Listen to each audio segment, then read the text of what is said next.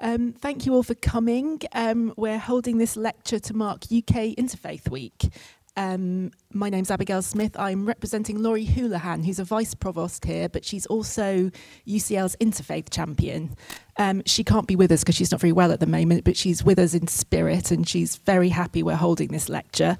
Um, she's a big proponent of uh, raising the profile of faith at UCL and making people realise we're not godless of Gower Street after all. Um, and if you want to find anything out about the interfaith work that we're doing, please grab me afterwards and I can give you some details. Um, so, our speaker today is um, uh, someone who uh, just recently completed a PhD at UCL in architectural design. Yeah, architectural design. Um, so we're very happy that she's come back to talk about one of the projects that she was working on while she was here. Um, it's part of Making Suburban Faith, which is a joint project between UCL and Royal Holloway, um, looking at how faith communities in London create spaces for, for their faith. Um, and, oh, I haven't even said your name, I'm rubbish at this. Um, Dr. Katie Beinart, our lovely speaker, um, was working on a, a project called um, The Fabric of Faith, which looks at um, creativity within faith and the role of fabrics. Um, so, having made a terrible hash of the introduction, I will hand over immediately to Dr. Katie Beinart. Thank you. Thanks.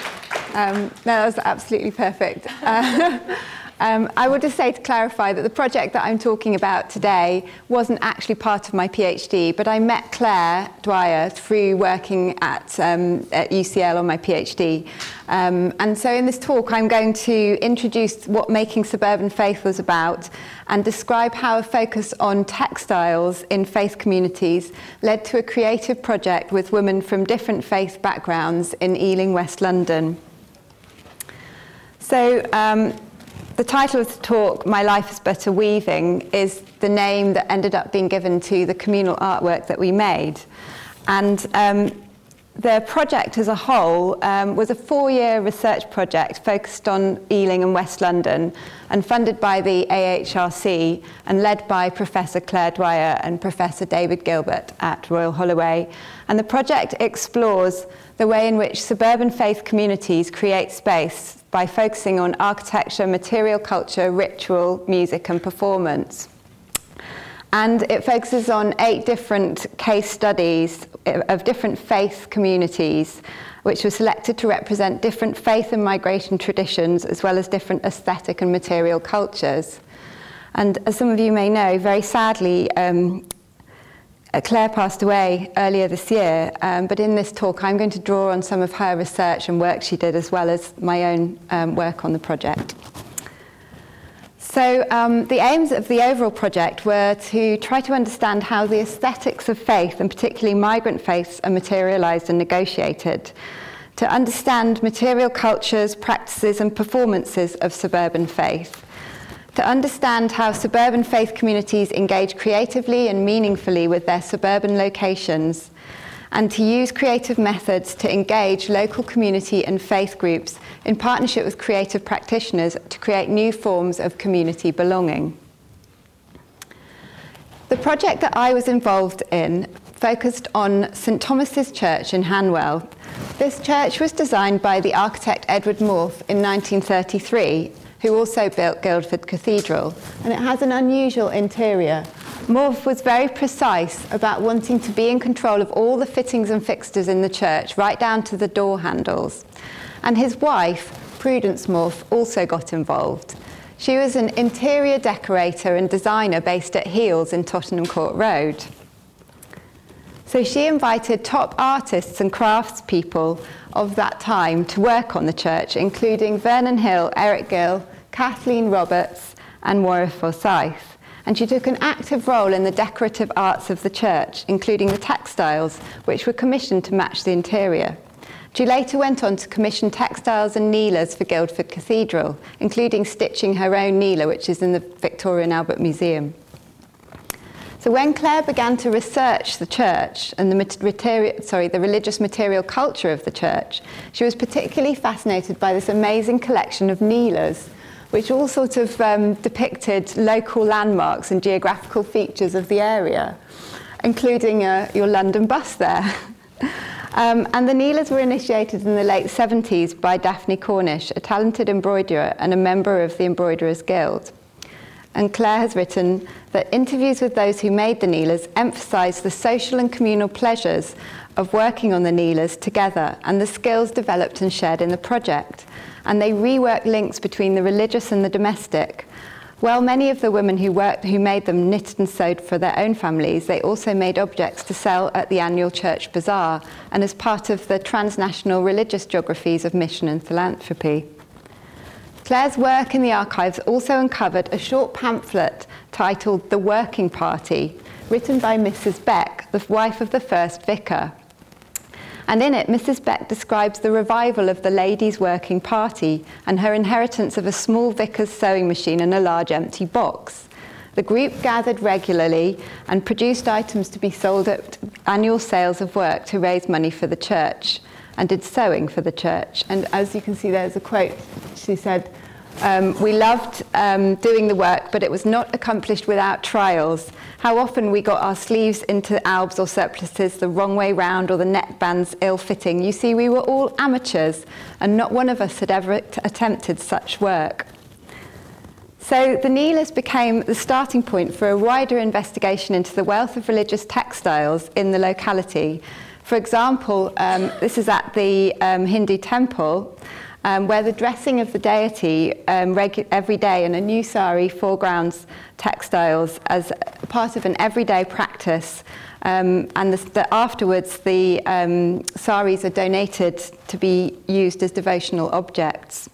So we drew on the idea of the working party and the kind of strength of the local um, area in terms of the diversity of religious textiles to think about the idea for a creative project, which would be both a research tool for the wider Making Suburban Faith project and also a community project that would bring women in the area together. And Claire invited me to lead a series of workshops, which would, she would work on alongside me, together with researcher Nazneen Ahmed. Um, so I'm going to just introduce a bit about how I got interested in working in textiles as, as part of my art practice. Uh, my interest in textiles had emerged from a period of researching and making artworks about my own family history of trade and migration, um, which I'd been doing as part of my PhD. And my interest in faith developed from the remnants of Judaism my father had kept despite having left the faith himself.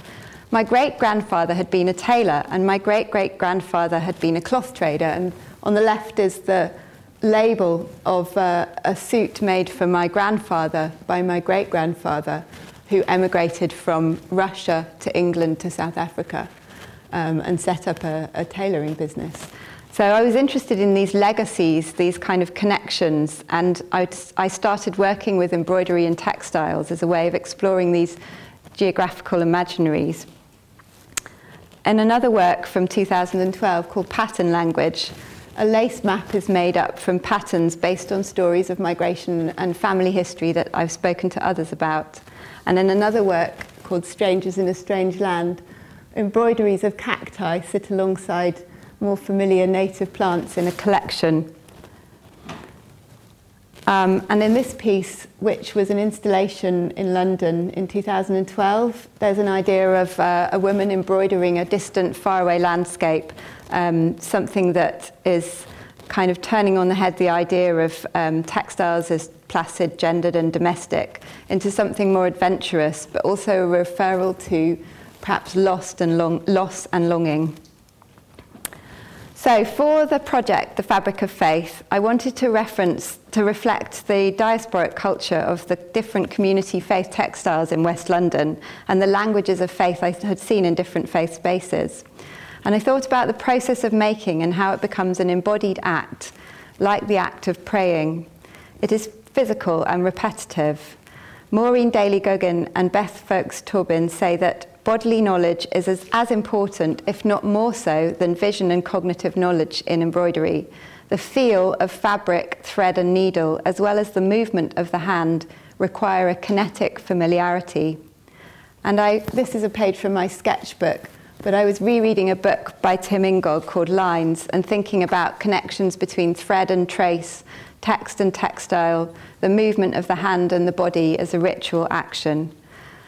The repetitive acts of making, prayer, drawing, domestic tasks, journeys, words are sometimes practices of meditation or memory, but what kind of knowledge do these practices produce? They point towards a poetics of maintenance, care, and belief, and belonging practice through repetition. As part of my research for the project, I visited the Victoria and Albert Museum where I saw several pieces that were very um, imp- important to me. These are pilgrims' ribbons, um, a map shawl, and a talismanic shirt. And the talismanic shirt is actually covered with the entire verses from the Quran, and wearing it endows the user with a, a power. Um, and it needs to be treated in a very particular way. And later on, I'll talk about how in the project we found that embroidered religious texts might become endowed with power and need to be uh, used in a different way. Um, and so some of these pieces show how textiles, religious textiles, can form protective shields or hide away private worlds and prayers, and also point to geographies of understanding. Um, so I developed the idea of beginning with prayer as a theme for the project, and it has it held a common starting point across the face, connecting the personal and communal. I was also inspired by different artists' work that connected geographies, texts, and textile practices, including this work by Alighiero Boetti called Mappa. So, Alighiero Boetti visited Afghanistan in 1970 and he commissioned a group of women at an embroidery school in Kabul to embroider a map for him. He went on to do 150 of these. But what's really interesting is that the women aren't really acknowledged as the authors of the piece, he is but they were highly influential in how each piece turned out. And that was actually part of his intention as well. Because he couldn't speak to them directly, he had to go through someone else. Um, so the texts around the edge of the map were written by the women. And uh, the colours and the kind of geopolitical changes were embroidered by the women. So each map is slightly different. And another example, um, this is work by the Palestinian artist Mona Hatoum, Palestinian born. And this piece on the right was developed with um, INASH, the Association for the Development of Palestinian Camps. And its goal was to preserve the heritage of traditional Palestinian embroidery, as well as to provide financial support for refugees and it intends to encapsulate the history of Palestine. So each of these embroideries represents a region of Palestine and they form a, symbol- a symbolic map through the different traditions of embroidery. And in these works, um, particularly interested in, in Beryl Korot's work, Babel, which takes um, the, the Tower of Babel text from Genesis and abstracts it into a code. And she writes um, text textus and weave, texto share the same Latin root. Text is a tissue or fabric woven of many threads. It is a web, texture, structure, a thought, something that can be built, ravelled, and unravelled. Um, and on the left, the piece by Ann Hamilton is a neck collar, where inside the words are hidden, and on the outside they're abstracted by their threads spreading out. So these were all kind of influences in thinking about the project. What, what, was, what really changed for me was when I met the group of participants who were going to be involved, because I think what became very evident very quickly was that this was going to be a collaboration where I wasn't in charge. um, so uh, in the first workshop that we did, um, I asked them to bring in pieces that they'd made, pieces that were in the attic, pieces that they used every day, pieces of textiles that were special, pieces that were not special, pieces that were religious, pieces that were domestic. And it was amazing to see the kind of wealth of different things that people had done in the past. Many of them talked about having made these pieces as part of their bottom drawer or the kind of equivalent of, a, of a, I don't know what the, the equivalent, but they would bring this with them when they got married. And there was a mix of women who came from, um, some of the group came from St Thomas's Church itself, some of them came from a, the Sangam group who met there regularly, who were Sikh and Hindu um, elderly women, um, as well as from nearby Anglican and Catholic churches, the Ealing Liberal Synagogue and the Sikh Gurdwara.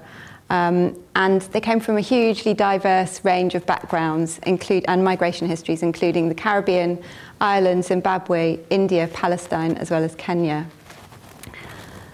And I have to say that it wasn't our intention that would be all women, but it, it kind of worked out that way. we weren't uh, excluding men. Um, so in the second workshop, um, uh, we, we talked about the words of prayer and we created a kind of map where they wrote um, words onto the cloth and discussed faith, the meaning of the words and images associated with prayer, and how these intersected across faith, as well as thinking about locality and belonging. And we thought about how to make a communal piece based on this mapping.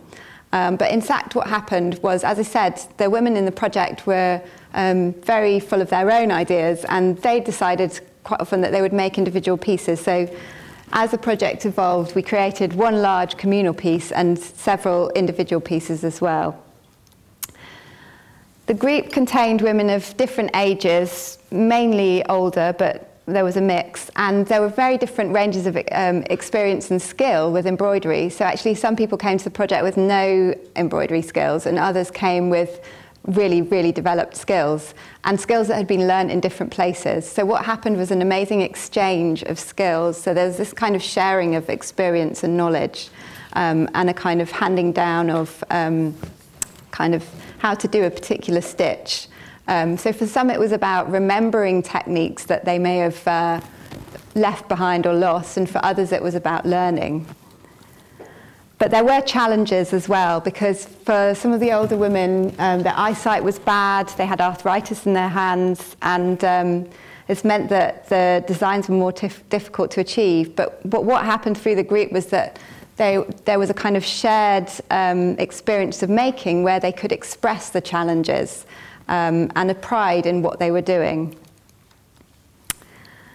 So the group really quickly bonded over things that were common between them. Even though they came from different religious backgrounds, they found that many of them had um, come to Ealing to work in the NHS, um, and, and it turned out that they had things in common. Stories were shared about um, things like parents, children, illness, and the space and the activity of sewing together allowed people to open up about their lives. And I had plenty of advice because I'd recently had a baby about how to, uh, how to get my baby to sleep, when to feed it, what to do, and what to do to look after it. Um, and Claire wrote about the project that um, it was also not difficult to see the creative workshops as a shared space of feminine sociability it, this was a complex space of sociability within which different norms of gendered social interaction were negotiated. And one of the ways this was negotiated was through the sharing of migration stories and identities. As we sewed, participants told us about um, who had told, taught them to sew and where, and stories of their mothers, aunts, and grandmothers and their own migrations to England.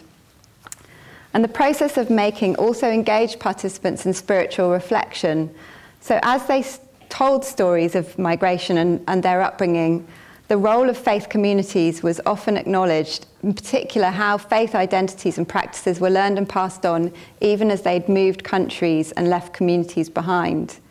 And this was a really important space for the participants, particularly some of them who were suffering at the time from or recovering from serious illnesses. So reflection became very much a part of the, the meeting in the group. The stories repeated during the stitching become objects and motifs or other words in the piece, which stand in for the words of the story. The embroidery contains much more within the stitches than that which you can see. It contains gaps and absences, losses, those sustained through migration, such as the loss of previous generations and cultural traditions. The knot of sewing acts as a memory maker and recorder. The thread both dissolves and defines the surface. It's a form of drawing or writing that allows us to meditate on what lies beneath as well as what is in plain sight. And the shared space of making and hospitality emphasized connections across faith, and the women had shared inspiration from their faith. And this is a quote from one of the participants just saying that the, the kind of inspiration she got from others and, and the feeling that because they had the faith in common, that gave them a sense of um, of something that they had in common that they belonged to um, and that was really productive for her. And what came out through the workshops was the importance of relationships to each other, to making, sorry, um, to our material world and home, and the everyday as a creative and sacred space. And this, as mentioned, suggests an idea of making as an ongoing act of creating meaning. And Jane Bennett has written about how a form of enchantment can be reached through the material world. Anna Fisk has also written about how making is an act of resacralizing, of creating an enchantment of the everyday.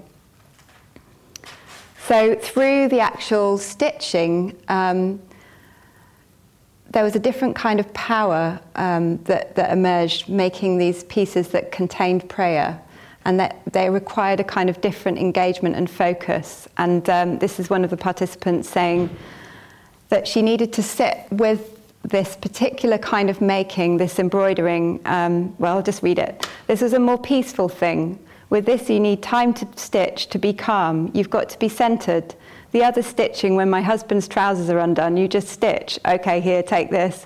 But with this, it was like I sat down properly, made sure my hands were clean. This is sewing with the prayer. So, as part of the project, um, we had a PhD student who was also doing a project for Making Suburban Faith called Laura Cooch, and she was a brilliant photographer, or is a brilliant photographer, and she made a series of portraits of the participants.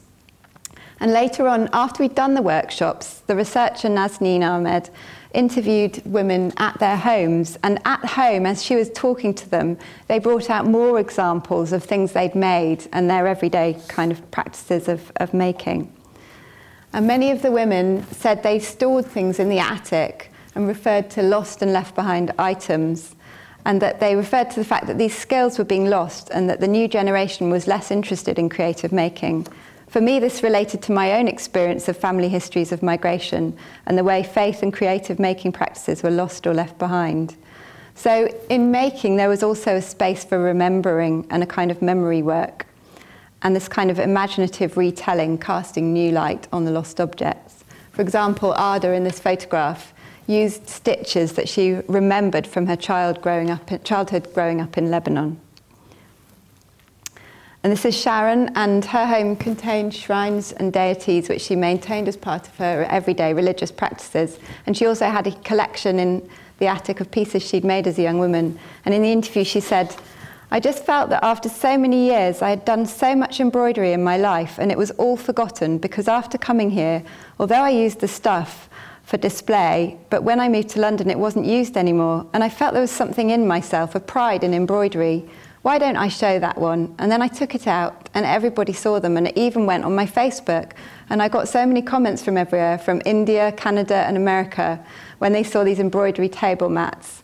Um, everybody knew that I did that embroidery thing, but they really made a comment then. They said, Oh, that's so beautiful, so nice after all these years, and your memories come back.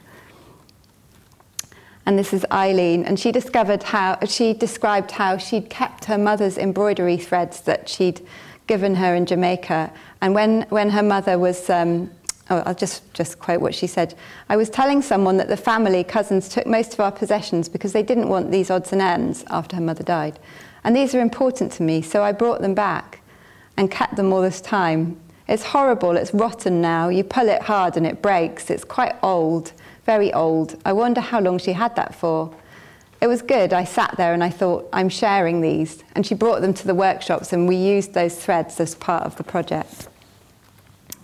So, after the workshops ended, the idea of the final installation textile piece shifted through a series of stages, from initially from a kind of table setting to become this plinth with a mixture of the kneelers and prayer mats from the mosque around it inviting audience to come and kneel to view the work and taking on the embodied practice of prayer across faiths.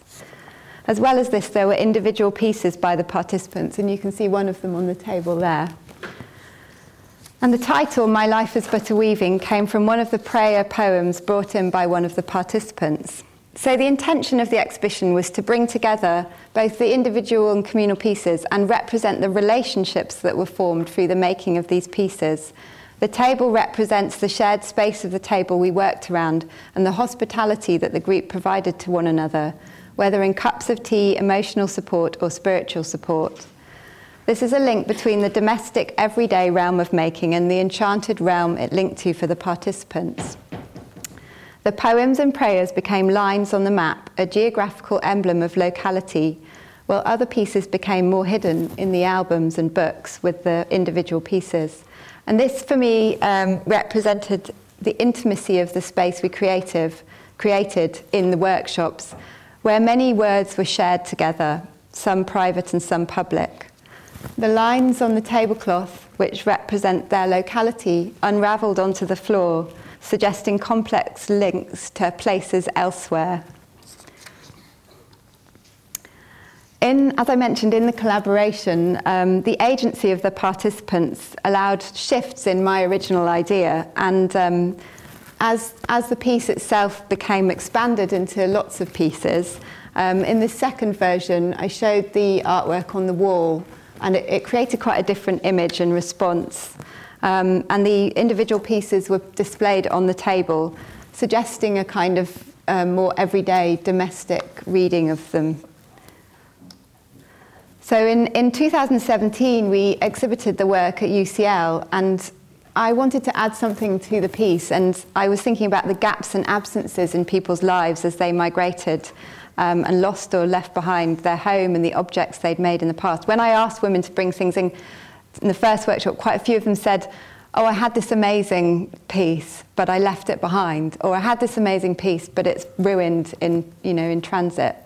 And um, I wanted to represent that loss, so I added a kind of constellation of lost pieces to the cloth. Um, and this, this kind of represented the absences, both of lost work, but also the other absences that people had talked about in, in the stories they told. And finally, in 2018, the artwork returned to West London and was displayed in the Gunnersbury Park Museum, alongside the photographs by Laura Cooch and poems that Nazneen had written based on the workshops. Um, and we had a launch which was attended by most of the group, and they were really delighted to see their handiwork celebrated and properly displayed, and to share their work with friends, families, and audiences. And I think that what this really highlighted was ha- is how often women's textile handiwork, which which actually kind of is so important to faith spaces, is not acknowledged in the making of these spaces. And this instead celebrates their role as authors of the artwork it started off with me as the artist, and in the end, it was kind of a group of artists working together. And the project created a communal space of making that built relationships, celebrated creativity, and allowed a space for reflection and devotional practice.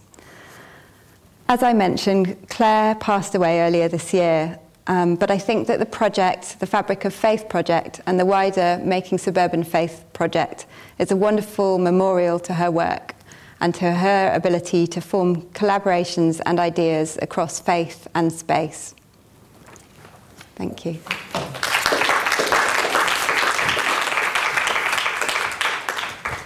Thank you very much. That was great. Um, we've got some time for questions if anyone has any.